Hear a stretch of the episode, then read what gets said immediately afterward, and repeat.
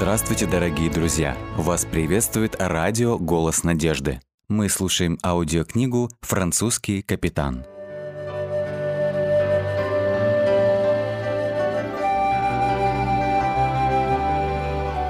Глава 12.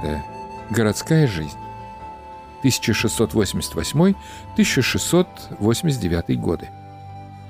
Мое имя Андре Ламоро. Я только что приехал из Франции, где был капитаном на реке Жеронда, представился Андре седовласому джентльмену, сидевшему за столом. Это был его первый день в Бристоле.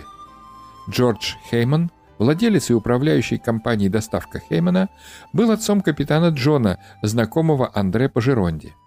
«Ну что ж, добро пожаловать, мистер Ламоро. Мой сын рассказал мне о вас. Он убедил меня, что я должен предложить вам работу, когда вы прибудете. И вот вы здесь. Как прошло путешествие?» Андре, как мог на своем медленном английском, поведал о тяжком испытании, через которое прошла его семья. Потом он вежливо осведомился о предложенной работе. «Ну, мы развивающаяся компания. Как вы можете видеть, Бристоль — это центр судоходной вселенной».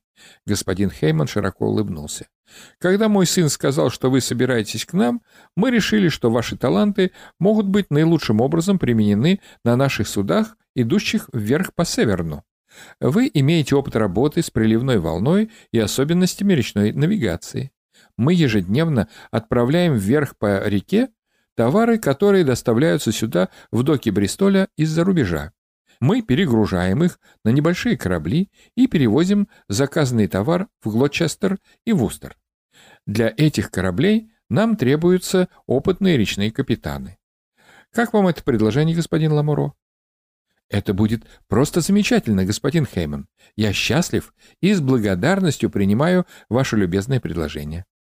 Втайне Андре надеялся в один прекрасный день стать капитаном большого корабля, может быть, даже своего собственного но в данном положении он не мог торговаться. И кроме того, короткие поездки вверх по реке означали, что он сможет проводить больше времени с семьей. Так что в целом он был доволен, принимая предложение Джорджа Хеймана. «Что ж, я рад, что вы согласны. Тогда мы предоставим вам аванс, чтобы вы могли устроиться на новом месте и ознакомиться с городом. Скоро Джон возвратится из поездки и познакомит вас с командой. Лучше него никто не сможет сориентировать вас в вопросах политики нашей компании. Господин Хейман протянул Андре руку, завершая сделку. Следующим безотлагательным делом для Андре стал поиск подходящего места для проживания семьи. Вскоре семья уже въезжала в небольшую, выходящую окнами на улицу квартиру всего в нескольких кварталах от гавани.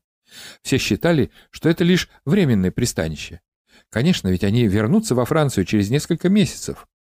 Жить в квартире было лучше, чем во второсортном отеле, где они останавливались в первую ночь.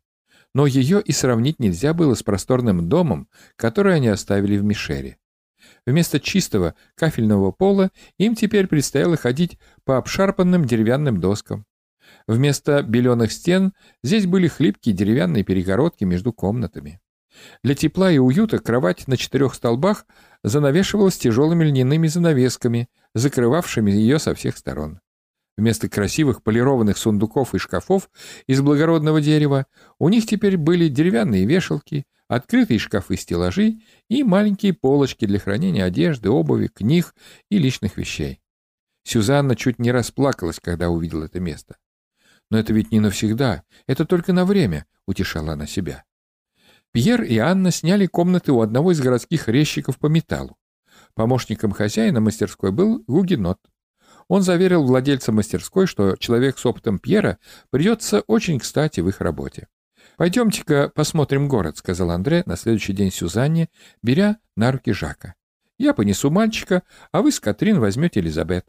Малыши чувствовали себя неспокойно в этой странной новой обстановке. Нам всем нужно попытаться привыкнуть жить в шумном городе, и чем быстрее мы узнаем его, тем легче нам будет это сделать. «Это просто невероятно, как много церквей в Бристоле», — проговорила Сюзанна, когда они вышли. Катрин сказала, один из соседей сообщил ей, что их здесь семнадцать. «Давайте сначала пойдем к мосту», — предложил Андре. «Оттуда открывается хороший вид на город». Они были всего в нескольких кварталах от средневекового моста, и по мере приближения к нему им пришлось приложить к лицу носовые платки, поскольку зловоние, идущее от реки, было нестерпимым. Вскоре они медленно поднялись по дугообразному мосту, подходя к середине реки Эйвен. С этого места они увидели центр города, в то время как с противоположной стороны виднелись очертания другого города под названием Редклифф. С обеих сторон моста высились трех- и четырехэтажные строения. Глядя на юг, в сторону Редклифа, они увидели любопытное зрелище. «Или меня все еще качает, или шпиль церкви действительно клонится влево?» — спросила Андре Катрин. «На самом деле, я думаю, ты права. Это падающая башня. Позже им рассказали, что церковь была построена на болотистой местности. Еще до того, как работа завершилась, здание уже имело значительный крен. Рабочие пытались укрепить фундамент, но им так и не удалось выпрямить наклонившуюся башню храма. Возвращаясь назад по мосту тем же путем, они увидели уличный рынок, простирающийся до самого отдаленного конца дороги. Это был ежедневно работающий городской рынок под открытым небом. Пока они проходили вдоль прилавков и киосков, сотни различных запахов атаковали их со всех сторон. У каждого киоска были столы, заваленные овощами, фруктами, рыбой, мясом и птицей, специями, благовониями и всем, что можно было себе представить. К этим запахам примешивалось зловоние человеческой и животной мочи и фекалий. «Я не могу так больше», — выдохнула Сюзанна, закрываясь платком. «Отложим рынок на другой раз». Она вспомнила чистое солнечное небо Мишера и свежий морской бриз, что очищал воздух на рынках Руана. Это был их первый опыт знакомства с городом. Много недель спустя они пообвыклись с убожеством центральной части города, но не проходило дня, чтобы Сюзанна не делала замечаний о грязи вокруг. Она обнаружила, что ранним утром некоторые люди выливали содержимое своих ночных горшков прямо на улицу, в то время как другие, кто мог заплатить за обслуживание, просто выставляли их за двери в ожидании прибытия телеги с бочкой, которая собирала содержимое, чтобы отвезти и сбросить его в реку. Ядовитые пары висели над городом днем и ночью, летом и зимой. Беспокоясь о здоровье детей, Сюзанна постоянно мыла им руки и лица и с религиозным пылом кипятила воду для питья и купания. Маленькая семья отважно пыталась предпринимать другие экскурсии по городу, но они, как правило, продолжались очень недолго. Запахи, заторы, шум и непонятные вывески, которые они видели на улицах, с течением времени обескураживали их не меньше, чем в начале. Однако Андре настаивал на том, чтобы совершать небольшие пешеходные прогулки каждый день в качестве физических упражнений. По истечении шести месяцев они полностью обошли вокруг городских стен и исследовали все 11 декоративных ворот города. «Мне нравятся ворота рядом с больницей святого Варфоломея», — объявила Катрин. К этим воротам вела крутая лестница, называемая «Рождественский путь». Мне нравится разнообразие магазинов по обеим сторонам этой лестницы. Это лучшее место в городе, чтобы покупать утварь для дома и посуду. Самыми лучшими днями были воскресенья. Коммерческая деятельность приостанавливалась, и большинство горожан отправлялись на службы, совершаемые сразу в 17 бристольских церквах. Даже у французских протестантов здесь была своя церковь. Благодаря поддержке и щедрости англиканского епископа Трелани из Бристоля для поклонения им была подарена церковь святого Марка. Конечно, по сравнению с другими церквами она оказалась совсем маленькой. Тем не менее, ее колокольни и боковые часовни были очень хороши. Алтарь был выполнен из благородного дерева, стены украшены резьбой и цветными витражами, в том числе окном в виде розы на фасаде. «Бристолем правят богатые купцы», — объяснил церковный староста. Они создали организацию под названием «Корпорация Бристоля». Члены корпорации по очереди исполняют обязанности мэра и шерифа, обычно по году, в каждом качестве. Епископ Трелани недавно убедил корпорацию отдать святого Марка в распоряжение французских иммигрантов, сказал он с широкой улыбкой.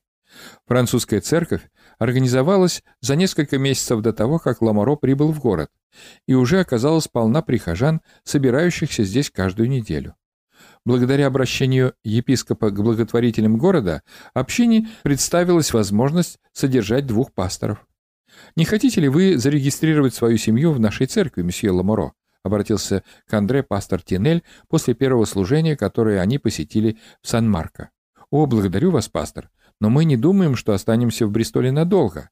Как только в Мишере все успокоится, мы планируем вернуться. Но если наши планы изменятся, мы вернемся к этой теме», — ответил Андре. Ему казалось просто невозможным думать о том, чтобы обосноваться в Бристоле надолго. Город казался им таким чужим. «Месье Ламоро, я мог бы попросить вас об одолжении?» — спросил пастор. «Ну, конечно, если я могу помочь. Видите ли, у нас есть небольшая проблема», — задумчиво начал пастор.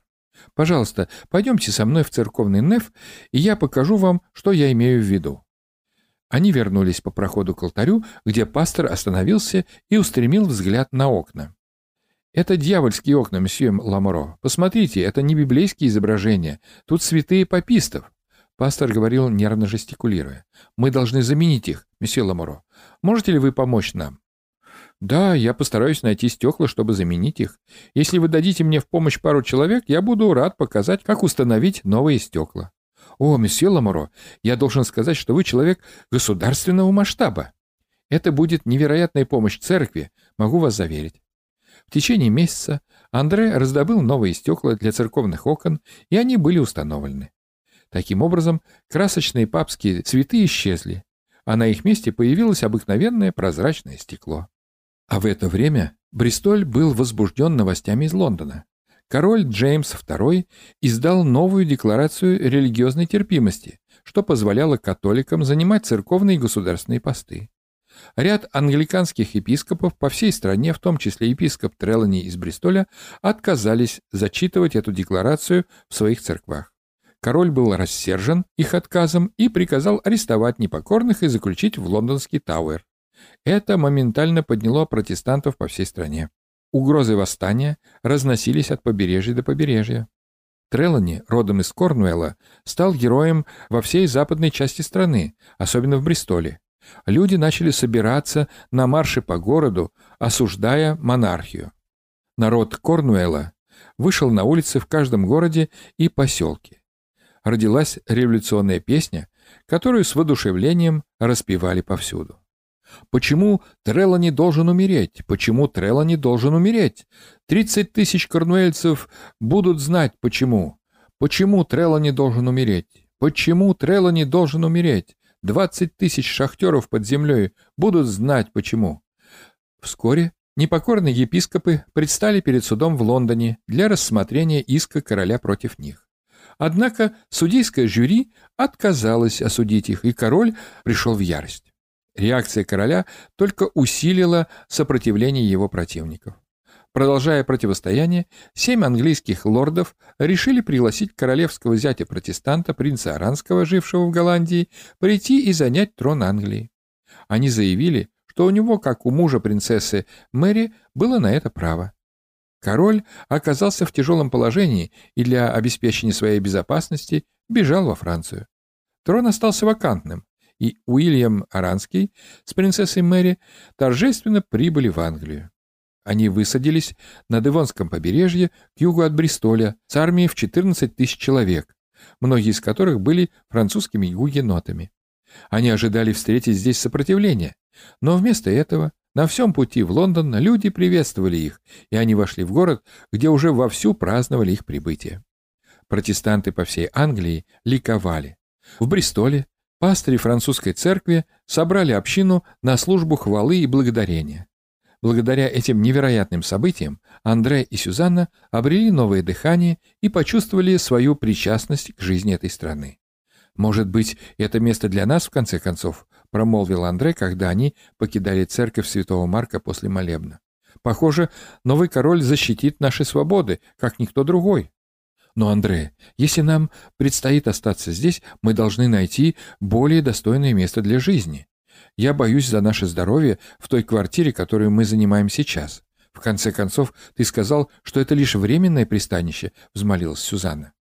Решено. Я продам лодку. Мне она не нужна, ведь я работаю на чужих кораблях. И вообще, потом я смогу построить еще одну, более подходящую для английских вод. Если где-то и можно было быстро продать лодку, то именно в Бристоле. В течение недели Андрей получил несколько интересных предложений и, в конце концов, выручил за свое судно хорошие деньги, которых оказалось достаточно, чтобы приобрести двухэтажный дом в спокойной северной части города, недалеко от реки Фром.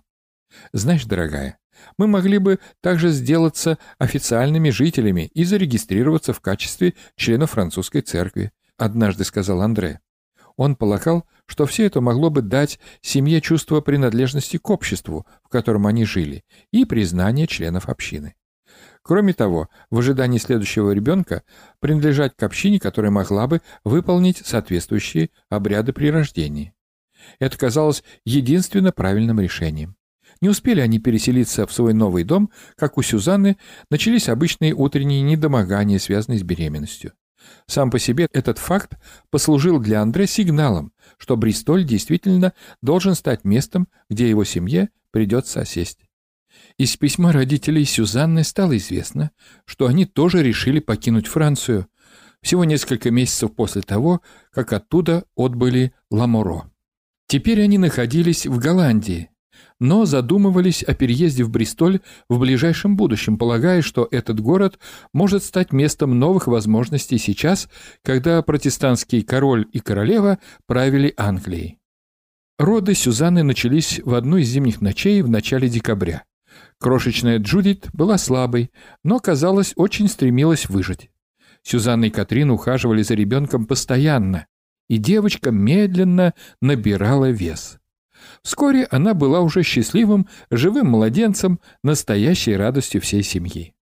С приближением нового 1690 года Сюзанна была рада за своих троих детей и безмерно благодарна за помощь Катрин. Она переживала, однако, о воспитании своих крошек в таком городе, как Бристоль. Она ни на минуту не спускала с них глаз, и вскоре оказалось, что совсем не напрасно.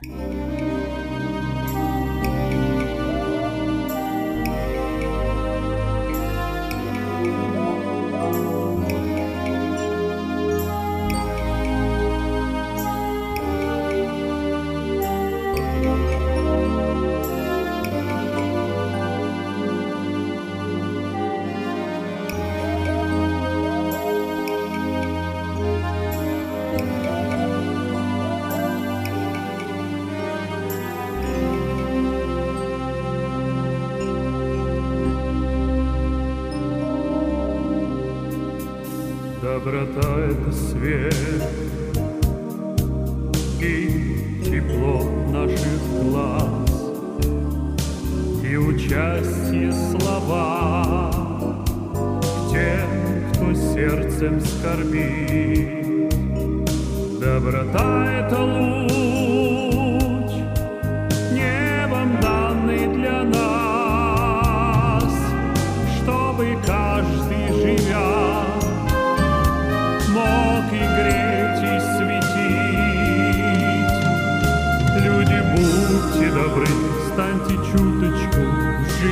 Добрее,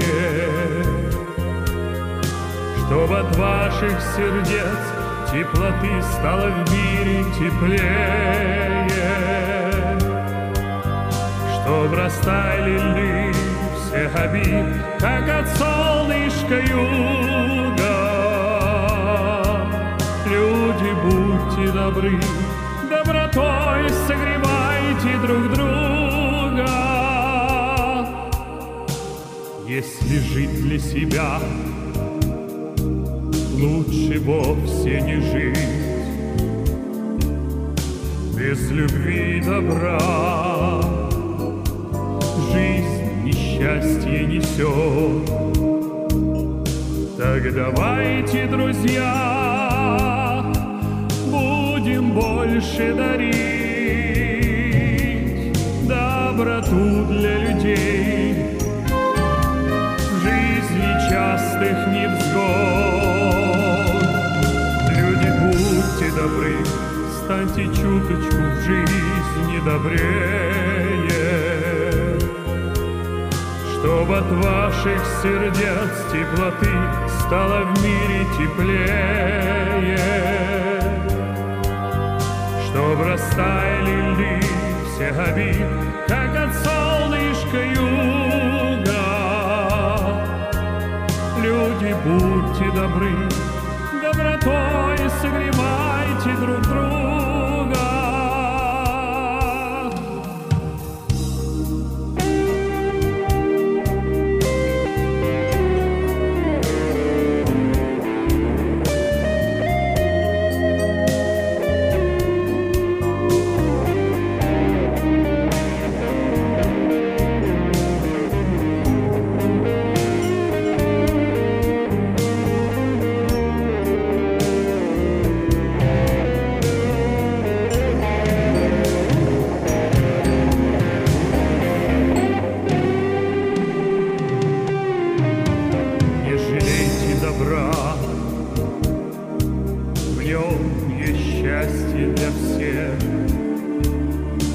Нем здоровье и мир,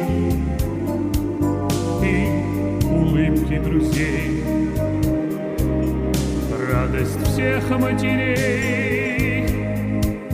И младенческий смех, даже вечность сама. Тоже связано с ней. Люди, будьте добры, станьте чуточку в жизни добрее, Чтоб от ваших сердец теплоты стало в мире теплее,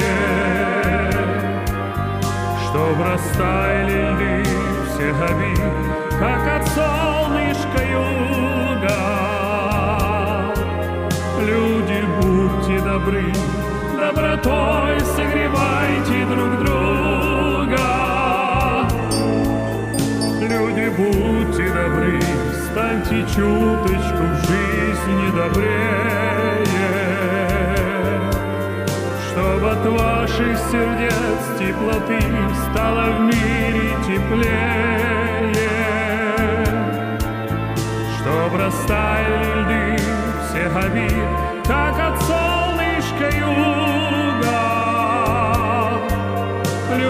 будьте добры, добротой согревайте друг друга. Чтоб растаяли льды всех обид, как от солнышка юга. Люди, будьте добры, добротой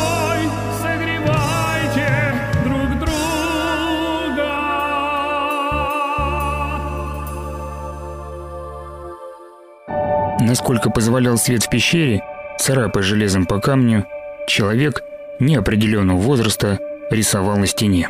Это было самое спокойное занятие, которое ему разрешали делать живущие с ним. Беспокойное соседство отняло все душевные силы, превратив жизнь бедолаги в бесконечный скандал, без права уйти или получить защиту судьи. Хотя сбегать он пробовал, и не раз. Его находили и с побоями гнали обратно в мрачный и опостылый каменный дом. Его сильно печалило, что жильцы никого не подпускали и, завидев случайного прохожего, поднимали такой шум и вели себя так отвратительно, что тот пускался на утек. Вот и выбрал наш герой пару безопасных ремесел и, глядя со стороны на свои руки, вкладывал в резьбу по камню всю тоску и боль своей жалкой жизни, которая отразилась на стенах его мрачного жилища сетью причудливых и грустных картин. Нечеловеческий по силе крик прервал его творчество и вынудил вместе со всеми выйти на свет. От пещеры до моря шла широкая полоса земли, местами поросшая высокой травой и кустарником. Но даже они не скрывали, что к ним прибыли гости. Несколько лодок швартовались у валуна на берегу, и группа моряков, разгрузив вещи, двинулась ко входу в пещеру. Крики и ругань остановили их на полпути, и только самый высокий из них продолжал путь прямиком к скалам. Вопреки здравому смыслу, он даже ускорил шаг, что вызвало жуткий вой у пещеры. Хозяева, бросившиеся с богохульными криками вперед, и их раб, который пытался хоть как-нибудь попросить о помощи у подошедшего, были остановлены невидимой стеной и спокойным вопросом «Как твое имя?». Пещерный человек, чувствуя постоянную судорогу во рту, не смог сказать, что хотел. Он лишь прошипел разными голосами «Легион» и, потеряв слух, безвольно смотрел на незнакомца. Пришедший протянул к нему руку и что-то закричал. Бедняга затрясся всем телом, а потом потерял связь с реальностью. Он очнулся на берегу с улыбкой свободы на лице, привалившись к борту рыбацкой лодки и заботливо укутанный в плащ. Кто-то мыл его раны и грязь, одел обувь на ноги. К нему подошел тот высокий бесстрашный путник, присел, подмигнул, а потом дружески улыбнулся и спросил. «Ну все-таки, как тебя зовут?» Евангелие от Марка, глава 5. С вами был Александр Медведков. Заходите, пишите и оставляйте отзывы на сайте голоснадежды.ру.